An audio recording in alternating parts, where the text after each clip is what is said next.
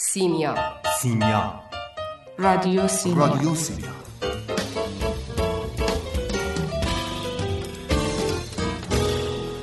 ادبیات؟ ادبیات مثل آب خوردنه. ادبیات مثل آب خوردنه.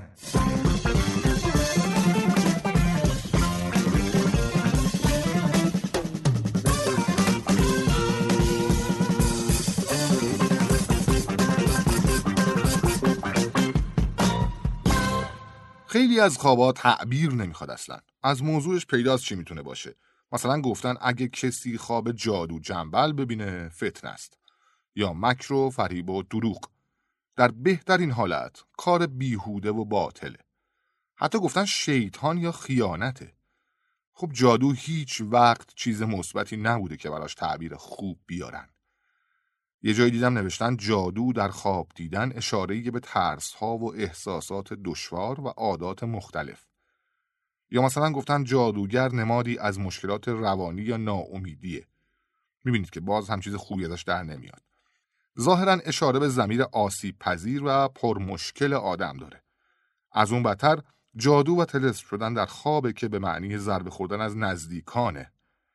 دیدن خندیدن جادوگر در خواب نشانگر شنیدن اخبار بسیار بده. یه جا هم دیدم که نوشته بود دیدن جادوگر در خواب کار و کوشش سخته برای زندگی که نامعلومه. انگار کلن تو این مملکت. ما همچین خوابی دیدیم خودمون خبر نداریم.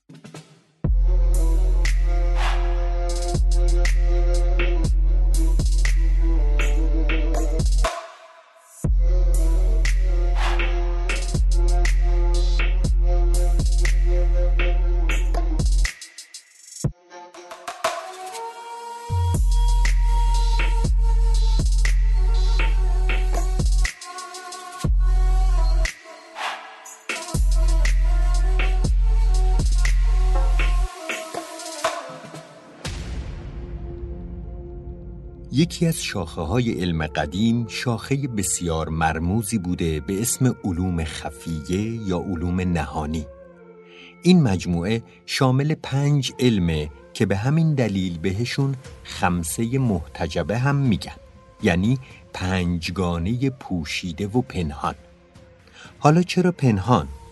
چون معتقد بودن این علوم حاوی اسرار عالمه و هر کسی نمی‌دونه و هر کسی هم نمی‌تونه یاد بگیره. در واقع این علوم علوم جادوییه. حالا این پنج علم چی بودن؟ به ترتیب کیمیا و لیمیا و هیمیا و سیمیا و ریمیا که ترکیب حروف اولشون میشه کلهو سر. یعنی سر تا تهش رازه. هر کدوم از این علوم پنجگانه روی یکی از جنبه های عالم کار می‌کردن مثلا کیمیا با مواد و ترکیب اونا سر و کار داشته. و شما هم الان در حال شنیدن سیمیایی. سیمیا. یکی از اون پنج علم جادو. اومدم جادوت کنم. پس بقیهش رو با چشایی بسته گوش کن.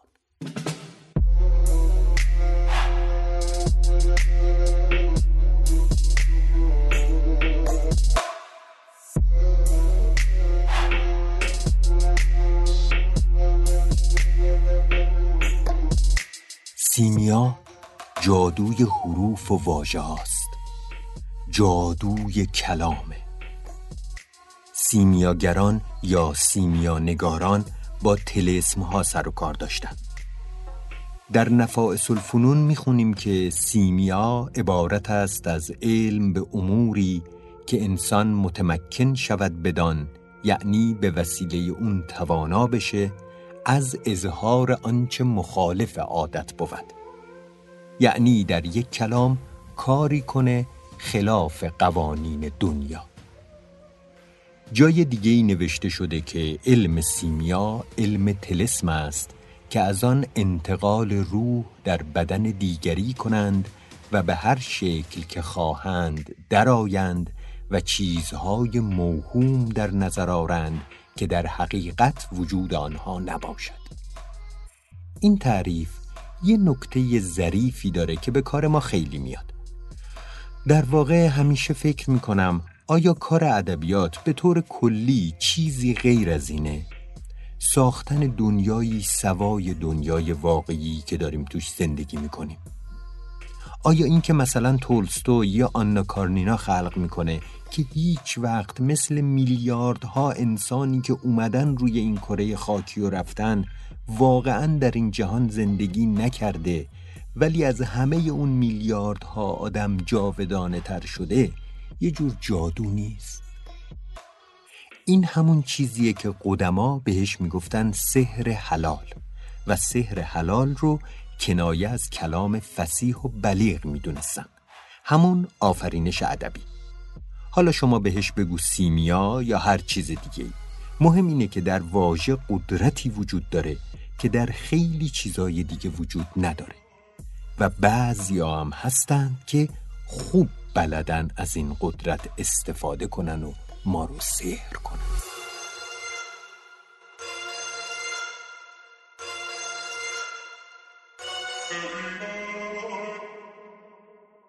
دقیقا از همین جاست که یه عده در طول تاریخ رفتن دنبال این که از راز و رمز کلمه ها و حروف سر در بیارن و کم کم اصلا یه شاخه خیلی جدی رو ترتیب دادن که اساس اعتقادشون بر پایه این بوده که حروف زندن.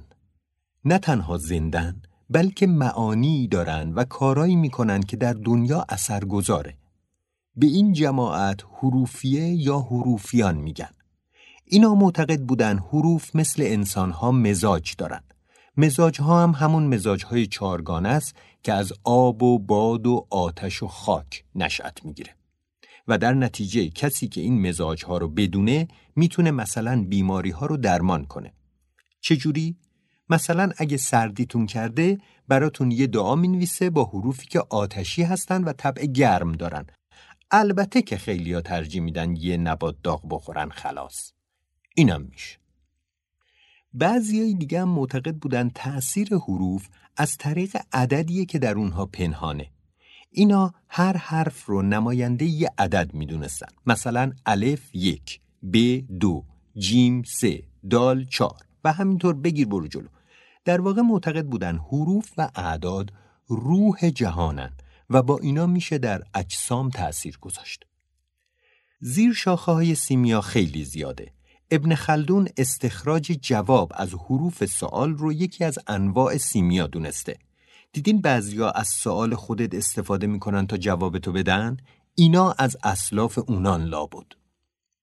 از قرن هشتم آدمای بیکاری پیدا شدن که افکار صوفیانه و عارفانه رو با سحر و تلسمات تلفیق کردند و در نتیجه فرقه حروفیه متولد شد. فضل الله استرابادی گندشون بود.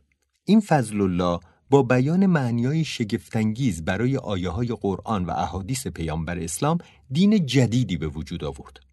فضل الله معتقد بود هر کی می‌خواد معنی درست کتابای آسمانی رو بفهمه باید با معنیای پنهان و خواص و رازهای حروف آشنا بشه. فضل الله اومد انجیل و قرآن رو به همین صورت تفسیر کرد و تا جایی پیش رفت که ادعا کرد به علم خدا دست پیدا کرده. شاگرداشم رسما ادعا کردن استادشون خداست. کارش به جایی رسید که فضل الله امیر تیمور گورکانی رو به دین خودش دعوت کرد و تیمورم دستور داد بکشنش و خلاصه خدا رو کشتن. اما از فضل الله که بگذریم فکر می‌کنم واقعا یه سحر و جادویی تو کلمه ها وجود داره که باعث شده این همه شاعر و نویسنده وجود داشته باشن که با اینکه قرنها دیگه وجود ندارن اما بیشتر از همه ماها وجود دارن میگین وجود ندارن؟ راستی می‌تونی چشماتو واکنی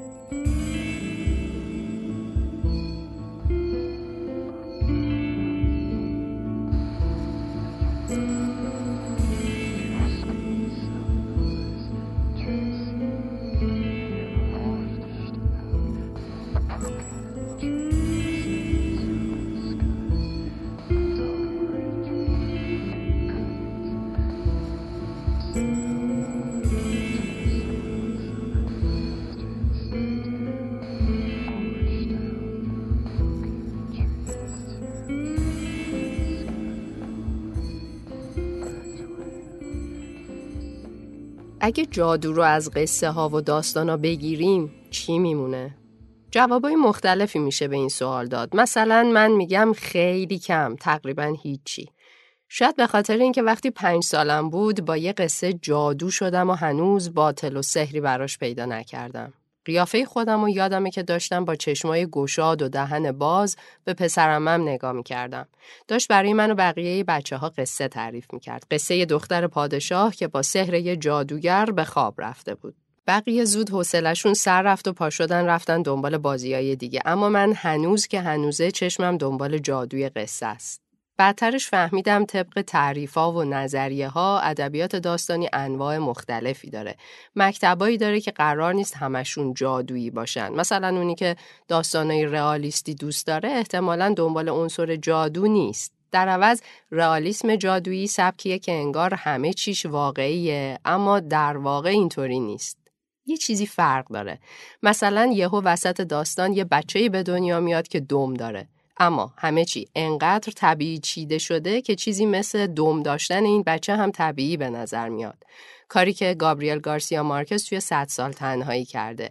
یه عده آدم توی این رمان هستن به اسم بوئندیا. بوئندیاها نمی‌تونن عاشق بشن. تنها بوئندیایی که در تمام طول قرن با عشق به دنیا اومده همین بچه است که دم خوک داره. عجیبه. صد سال تنهایی مارکز داستان زندگی هفت نسل از خاندان بوئندیا در شهری به اسم ماکوندو. اینکه چجوری شد که خوزه آرکادیو بوئندیا و همسرش توی مهاجرتشون از کلمبیا اولین بار رسیدن به ساحل رودخونه خواب نما شدن تصمیم گرفتن همونجا بمونن و شهر ماکوندو رو بسازن. بعد هم نسل به نسل داستان زندگی همه رو می‌خونیم. خب توی این دو جمله هیچ چیز غیر واقعی پیدا نمیشه اما وقتی وارد این صد سال تنهایی میشیم پشت هم چیزای غریب و بامزه می‌بینیم. با اینکه خیلی سال پیش این رمان رو خوندم اما هنوز یادم موقع خوندنش چقدر هیجان زده بودم. یه دنیای کاملا متفاوت و بینظیر جلوم بود. دنیایی که طبیعت انقدر توش زنده و تازه است که خیلی چیزا اسم ندارن. آدما وقتی می‌خوان دربارشون حرف بزنن با انگشت به هم نشون میدن. ملکیادس کولی معروف داستان یه جا میگه همه اشیا برای خودشون جون دارن فقط باید اونا رو از خواب بیدار کرد. حالا این رو هم توی پرانتز بگم. دبیرستان که می‌رفتم خیلی شنیده بودم این صد سال تنهایی کتاب مهمیه و باید خوند و نمیشه نخوند و نویسندش نوبل ادبیات گرفته و از این حرفا. رفتم رمانو خریدم. واقعا هم چند بار سعی کردم بخونمش. اما هر دفعه به صفحه ده نرسیده میبستم میذاشتمش کنار رو به روح همه کسایی که ازش تعریف کرده بودن درود میفرستادم. تا اینکه معلم تاریخ مدرسه که خودش رمان خون بود به هم گفت بعضی از ترجمه های این رمان خوب نیستن. بعد پیشنهاد کرد ترجمه بهمن فرزانه رو بخونم. اینجوری شد که صد سال تنهایی شد یکی از های محبوبم.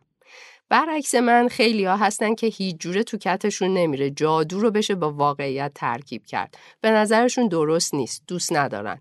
هرچی هم بگی اینجا تو این متن مناسبات داستانی به هم نمی‌خوره ها مشکلی پیش نمیاد میگن نه نمیشه. باشه خب حالا قرار نیست همه از همه جور داستانی لذت ببرن که. ولی تعداد طرفدارای آثار رئالیسم جادویی نشون میده بیشتر ما آدما بدمون نمیاد یه جورایی بزنیم زیر واقعیت سخت سنگی و اجازه بدیم یکی دوم در بیاره اون یکی پرواز کنه یکی با درخت و پرنده حرف بزنه و از اینجور اتفاقا. هرچند مثلا مارکز که میشه گفت ستاره نویسنده های سبک رئالیسم جادوییه یه جا گفته این چیزایی که شما میگید جادو برای ما خاطره است. کافیه یه مدت جایی زندگی کرده باشید که هیچی غیر ممکن نباشه و مجبور باشید انتظار هر اتفاقی رو داشته باشید. البته مارکز نمیگه چه جور اتفاقی مثلا ولی ما خودمون بلدیم. می‌دونیم چطوری ممکنه هیچی غیر ممکن نباشه. شاید برای همینه که رئالیسم جادویی رو انقدر دوست داریم. در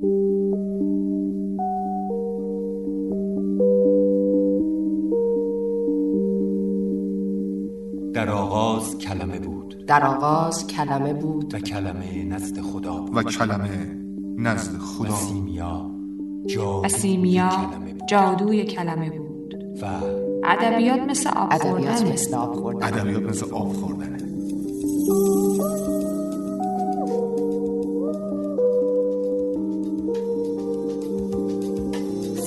سیمیا سیمیا سیمیا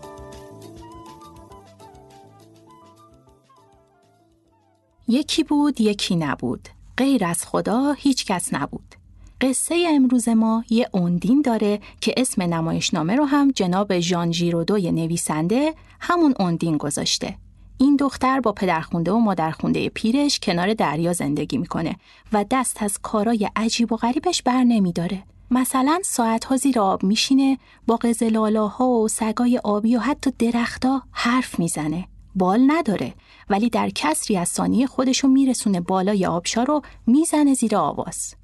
خوب گوش کنید. شاید همین حوالی باشه و صدای آواز خوندنش تا خونه شما هم برسه. همین کاراش پدر و مادر پیرش رو از کوره در می‌بره. می‌خوان به بهونه کارای روزانه توی خونه نگهش دارن تا آبروشون رو نبره. اوندین نه نمیگه. بعد با یه عجی خونه رو می‌کنه عینهو دست گل و ده بودو که رفتی دوباره لب آبشار و آواز. یه روز از همین روزا شوالیه پادشاه که اسمش هانسه توی جنگل راهشو گم می‌کنه و صدای اوندین رو میشنوه. می‌خواد ببینه این صدای کیه که این همه زیبا می‌خونه. اما کاش اوندین هیچ وقت هانسو نمی‌دید. ولی دید عاشقش شد. یه عشق اوندینی که شبیه هیچ کدوم از عشقای زمینی نبود. پادشاه اوندینا تا جریانو می‌فهمه بهش اختار می‌کنه که هانس حتما بهش خیانت می‌کنه. گوش دختر بدهکار نیست که نیست. پادشاه هم که می‌بینه حرف به گوشش نمیره براش یه شرط می‌ذاره. اگه پیش بینیش درست از آب در اومد و هانس بهش خیانت کرد شوالیه به فرمان اون خواهد مرد و خودش هم حافظش رو پاک از دست میده. این تقاس آمیختنش با انسان هاست. اوندین عاشقه، عشق کوره. شایدم یه جادوی سیاهه. شرط پادشاه رو میپذیره. آیا هانس به اوندین خیانت می‌کنه؟ بله، شوالیه عاشق شاهزاده خانوم موبلوند میشه و پادشاه قولش رو عملی می‌کنه.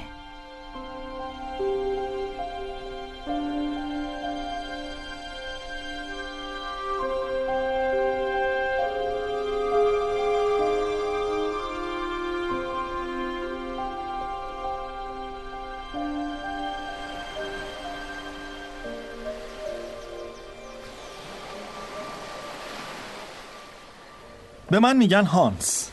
اسم قشنگیه. اوندین و هانس قشنگترین اسمای دنیا هستن. اینطور نیست؟ یا هانس و اوندین. نه نه نه. اول اوندین. این اسمشه. اوندین.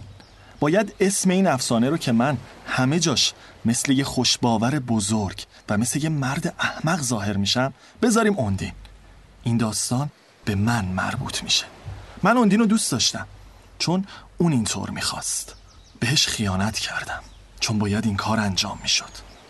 به دنیا آمده بودم تا وسط استبل و سگ تازیم باشم.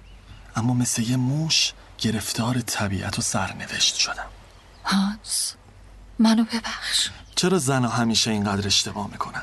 حالا می‌خواد اسمشون آرتمیس باشه یا کلوپاترا و یا اوندین. مردا برای عشق آفریده شدن. اونا اساتید کوچک اندامین با دماغ بزرگ. پولدارای چاقیان با لب و لوچه آویزون. اینا وقت دارن که آزمون و خطا کنن. لذت ببرن. رنج بکشن. نه. اما زنها خودشونو پرتاب می‌کنن روی سردار بیچاره به اسم آنتونیوس.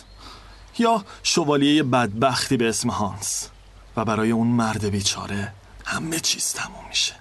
توی زندگیم با اون همه جنگ و تیمار حیوونا و شکار و پیدا کردن تله یه لحظه هم وقت نداشتم. تازه باید آتیش توی رگام زهر توی چشام تلخی دهنم رو هم به اون اضافه کنم. واقعا بیعدالتیه. هانس بدرود آهان یه روزم می‌رسه که میرن درست همون روزی که همه چیز براتون روشن شده. همون روزی که متوجه میشید هیچ کس رو جز اونها دوست نداشتید. و اگه برای لحظه ای ترکتون کنن میمیرید. و درست همون روز اونا می‌ذارن و میرن. همون روز که تازه پیداشون کردید. همون روز که همه چیز برای همیشه پیدا شده بالاشون رو باز می‌کنن و بالهاشون تکون می‌خوره و میگن بدرود. دارم خاطراتم از دست میدم. و بدرودی واقعی رو میشنوید. اغلب اشاقی که باید با هم ودا کنن سرنوشتشون حکم می‌کنه که وقت مرگ با هم دیدار کنن. یا توی زندگی آینده دائم با هم برخورد کنن. و یا بدون لحظه درنگ از کنار هم بگذرن. و یا بدون لحظه مکس در هم فرو برن. مثل سایه ها توی یک قلم رو همدیگه رو ترک می‌کنن. تا همدیگه رو هرگز ترک نکرده باشن.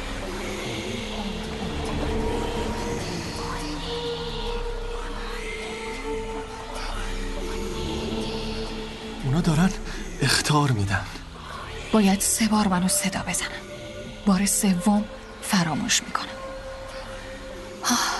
هانس کوچیکم. بذار از این لحظه تا آخر استفاده کنم. از من سوال کن. خاطراتی رو که تا چند لحظه دیگه به خاک سر تبدیل میشن از نو زنده کن. چیت شده؟ رنگت پریده؟ منم صدا کردم. رنگ پریدگی و سرمایه زیادی صدا می‌کنه. این حلقه رو بگیر. توی اعماق آبها بیوه واقعی من باش.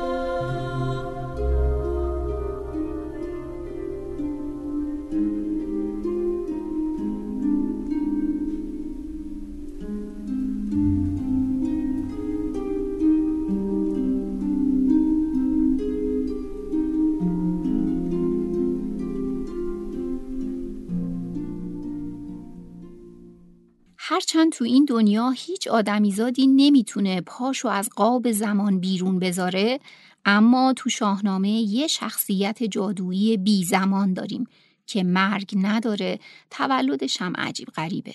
زال رو میگم. فرزند پهلوان ایرانی سام نریمان که سالها در آرزوی داشتن فرزندی بود تا اینکه بالاخره زمادر جدا شد بدان چند روز نگاری چو خورشید گیتی فروز به چهره نکو بود برسان شید ولیکن همه موی بودش سپید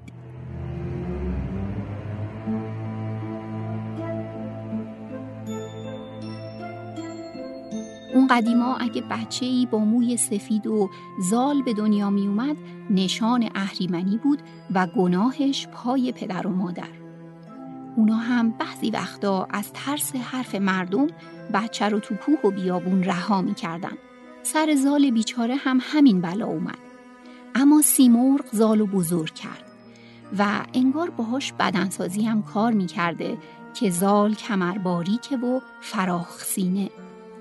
یکی مرد شد چون یکی زاد سرو برش کوه سیم و میانش چو قرو قرو یعنی نی زال تا همینجای قصه تو نبرد با زمان که اونو محکوم به مرگ کرده پیروزه و در مقابل قالب فکری زمان خودش وجودش و حضورش تاب و شکنیه و این جادوی ظالم.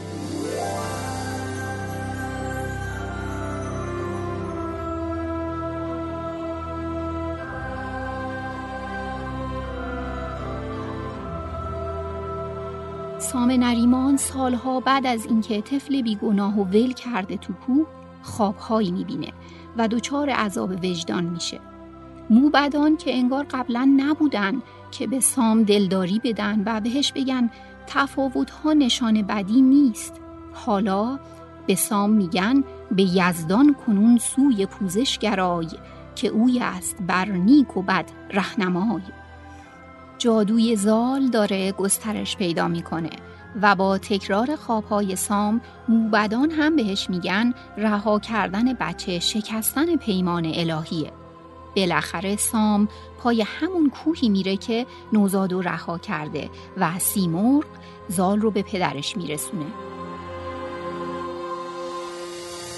جالبه که همه سپاه سام و مردم شهر همون کسایی که از ترس حرفاشون بچه رها شده به شادمانی ورود زال رو جشن می‌گیرن.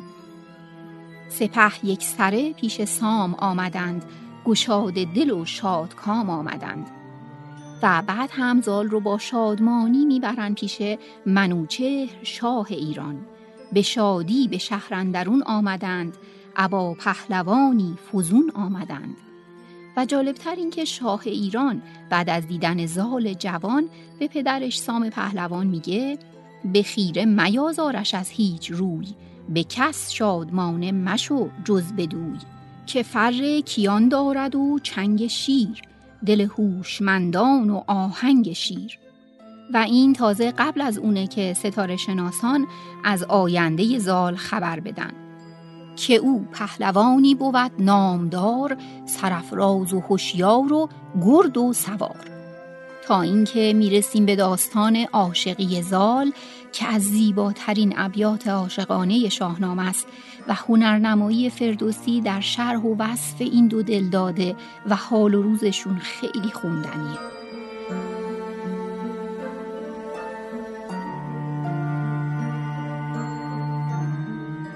پیچ داستان اونجاست که رودابه دختر مهراب شاه کابلی که زال عاشقش شده نسبش به زحاک تازی می‌رسه و همین مسئله منوچه شاهو نگران می‌کنه.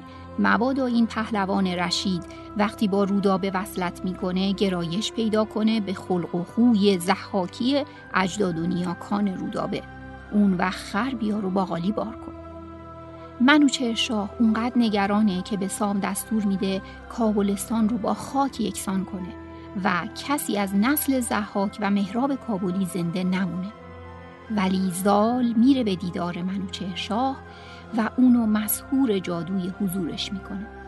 شاه ایران باز از منجمان می‌پرسه و اونا دوباره میگن از این دو هنرمند پیلیژیان بیاید ببندد به مردی میان. اون پیل ژیان رستم دستانه که موقع زایمان مادرش رودابه مرگ و به چشم می‌بینه.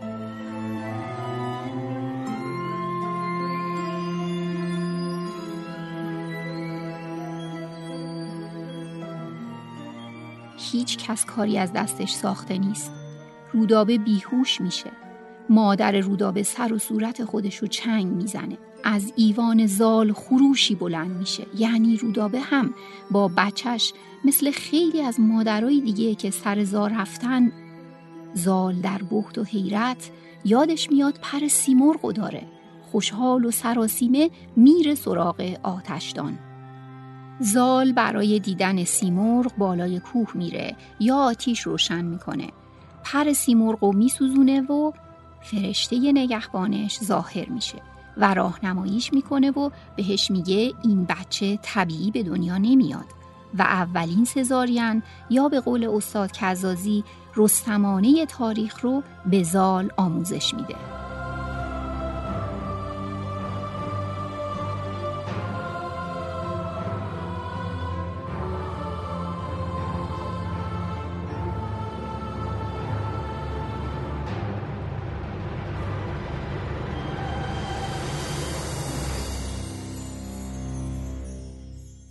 زال به دنیا میاد ولش می‌کنن. زنده میمونه میرن سراغش براش جشن می‌گیرن. عاشق میشه همه تا شاه مخالفن. ولی آخرش کار خودش رو می‌کنه. اونم با موافقت همه. وقتی هیچ امیدی به زنده موندن زن و بچهش نیست هم یه کلکی تو آستین داره که به کار همه خلایق میاد. از تو سخن, از به آرامی از تو سخن از به تو گفتن. از تو سخن از به آزادی. به آزادی. من دوست دارم از تو بگویم. از تو بگویم. را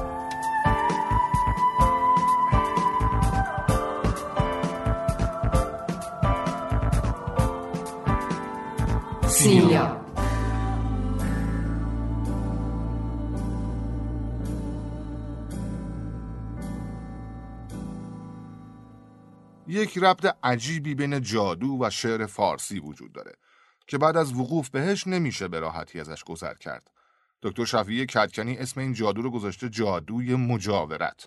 خب بذارید اولش خیلی ساده ببینیم اصلا یعنی چی این جادوی مجاورت. ببینید در کنار هم قرار گرفتن و تأثیر بخشی دو یا چند کلمه غیر مربوط به هم رو میگن جادوی مجاورت یعنی شما به واسطه شکل کلمه ها و موسیقی درونیشون و ارتباط زیرپوستیشون یک جمله یا یک تصویر رو قبول می‌کنید. قبول می‌کنید که اون ترکیب یا جمله به صحیح در این شکل ممکن اتفاق افتاده. یه مثال از مولانا می‌زنم که ببینید چجوریه کلا این جادوی مجاورت. مولانا میگه جان جان و تابش مرجان تویی. خب به جان جان میشه گفت روح روح و همون معنا رو هم داره به لحاظ کلامی. میشه روح روح و تابش مرجان تویی. می‌بینید؟ نمیچسبه. نمیشه. حالا یه بار دیگه. این بار جان جان رو نگه میداریم و به جای مرجان میگیم لؤلؤ که همون میشه مروارید یا مرجان. جان جان و تابش لؤلؤ تویی. می‌بینید بازم در نمیاد. آدم از خودش می‌پرسه خب چه نسبتی بین جان جان و تابش لؤلؤ هست؟ ولی یه جوری با یک مغناطیس خاصی که این کلمه ها ایجاد می‌کنن این دوتا رو در کنار همدیگه چیده و آدم بار اول که میشنوه کاملا قانع میشه که جان جان و تابش مرجان می‌تونه یه نفر باشه. حالا اوج این جادوی مجاورت کجا فهم میشه؟ با شنیدن مصرع بالایی این مصرع که کل بیت در از این شکلیه. عذرخواه عقل کل و جان توی جان جان و تابش مرجان توی از این کارا زیاد داره مولانا. روز توی روزه توی حاصل دریوزه توی آب توی کوزه توی آب دهیم بار مرا. حالا این دوتا مثال رو از مولانا براتون زدم. چرا که اولین بار وقتی دکتر شفیع کتکنی این اتفاق و صنعت رو معرفی کرد با همین ابیات مثال زد. اما ما حتی در صحبت‌های روزمرهمون در ضرب المثل ها هم بسیار زیاد از جادوی مجاورت استفاده می‌کنیم. مثلا نفوس بد زدن. این می‌دونی از کجا آمده اعراب یه ضرب المثلی دارن ان نفوس کن نصوص این کن نصوص دومی در حقیقت با ساده همون نس که میگیم نس سریح و این داستانا. به معنی آیاتی از قرآنی که معناشون کاملا آشکاره. نس. خب اون ضرب المثل اومده میگه آدم ها به مسابه نس سریح قرآن هستن و حرفاشون آشکار و حقیقیه. خب این درسته؟ آیا واقعا حرفهای هر کسی و در هر موقعیتی و البته هر حرفی از هر آدمی بیان حقیقت محسوب میشه؟ معلومه که نه. ولی باور کنید همین خوش آوایی و جادوی مجاورت که در این ضرب المثل قرار گرفته موجب شده تا امروز ادامه پیدا کنه و حتی مردم ما باور داشته باشن که نفوس بد زدن ممکنه موجب بدبیاری بشه. اما ما رو به این موضوعات بزرگ و عجیب اصلا چیکار؟ شعرمون رو بخونیم و چند تا جادوی مجاورت هوشمندانه در شعر روزگار خودمون رو مرور بکنیم. شاملو میگه پشت درهای فرو بسته شب از دشنه و دشمن پر به کجندیشی خاموش نشسته است. خب ببینید چطور تونسته دشنه و دشمن رو بینشون این همانی ایجاد کنه. یه اتحاد خاصی رو رقم زده. استادانه است. یه جای دیگه میگه که آه اگر آزادی سرودی می‌خواند کوچک. همچون گلوگاه پرندی هیچ کجا دیواری فرو ریخته بر جای نمیماند. تکرار آها و اوها رو ببینید.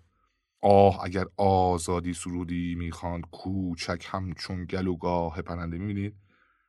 قشنگ تدایی کننده اندیشه غمگین و حسرتمند شاعره. یا آها می‌تونن نشانگر شکوه و فر و عظمت آزادی باشن در عین اینکه تمام بار حسرتش رو هم منتقل می‌کنن. می‌دونید این حالات جدا از هم نشینی عادی کلمات هستن. انگار لابلای همین صداها و آواها و کلمه ها شاعرها چیزی رو دفع می‌کنن که مثل تلس میمونه. هر کلمه ای رو جابجا جا کنی. هر حرفی رو جور دیگه ای ادا کنی. دیگه به اون گنج دسترسی نداری. ببینید شما فروغ رو.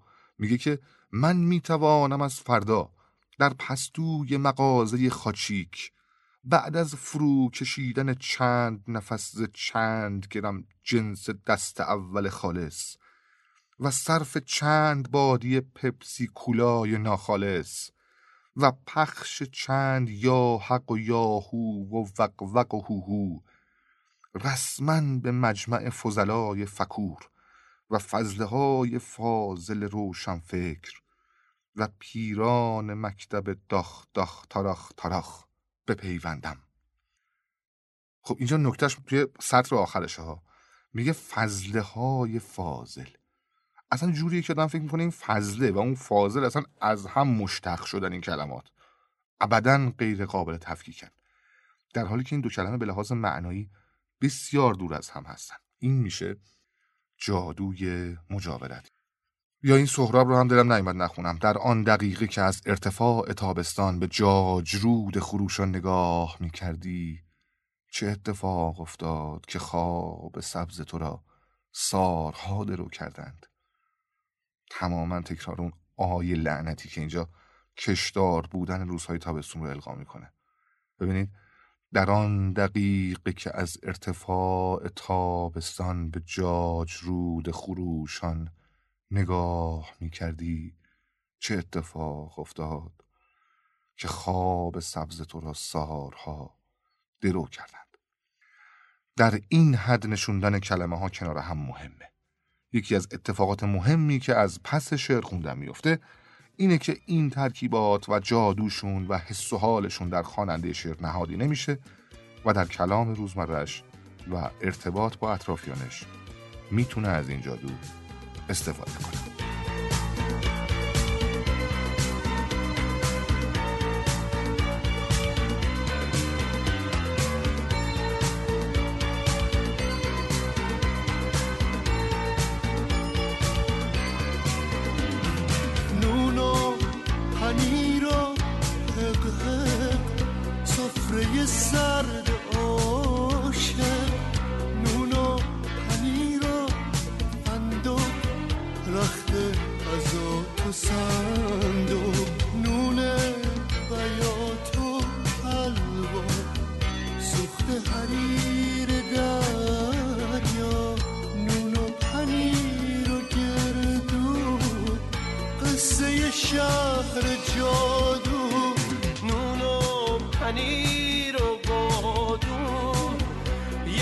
کوسه ناتموم نون و پنیر و سبزی.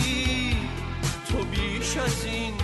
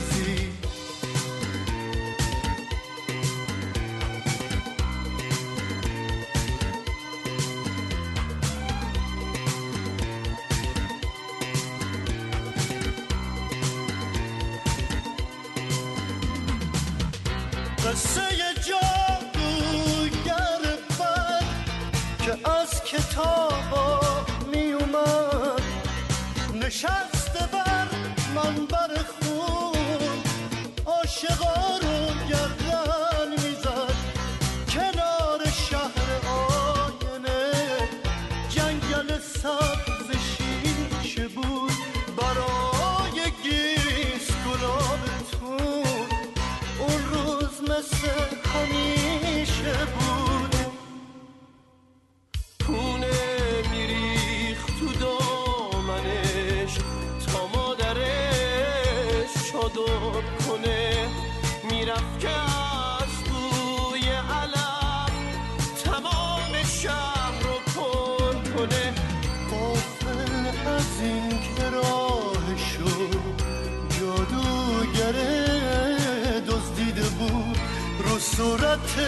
خورشید خانوم خط سیاه کشیده بود.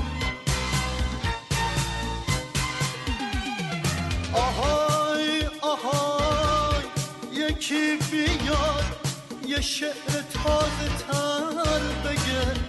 برای گیس گلابتون از مرگ جادوگر بگه. از مرگ جادوگر که تو باری من آهای آهای یکی بیا یه شعر تازه تر بگه. برای گیش گلابتون از مرگ جادوگر بگه. از مرگ جادوگر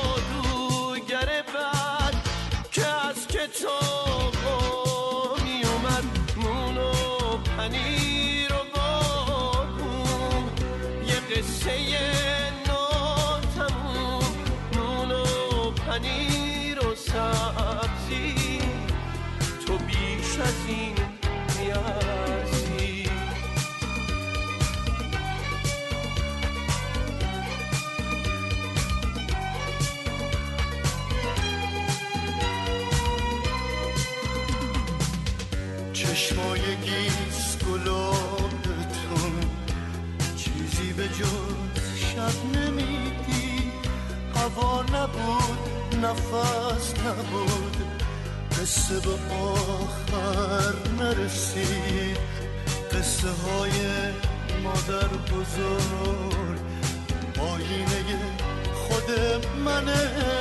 تلسم جادوگر باید با دستای تو بشکنه. با دستای رفاقت تاریکی وحشت نداره. نوری که حرف آخره به قسمون پا می‌ذاره. حیفه که شهر آینه سیاه بشه حروم بشه. قصه تو قصه من اینجوری تموم بشه.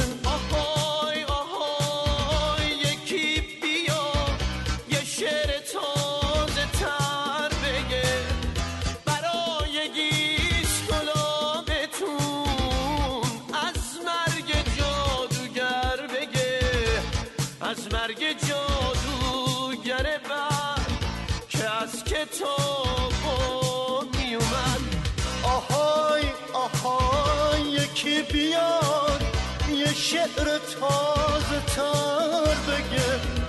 برای گیس گلابتون از مرگ جادوگر بگه. از مرگ جادوگر بگه. تا شعر گیس گلابتون یه شعر پر امید باشه.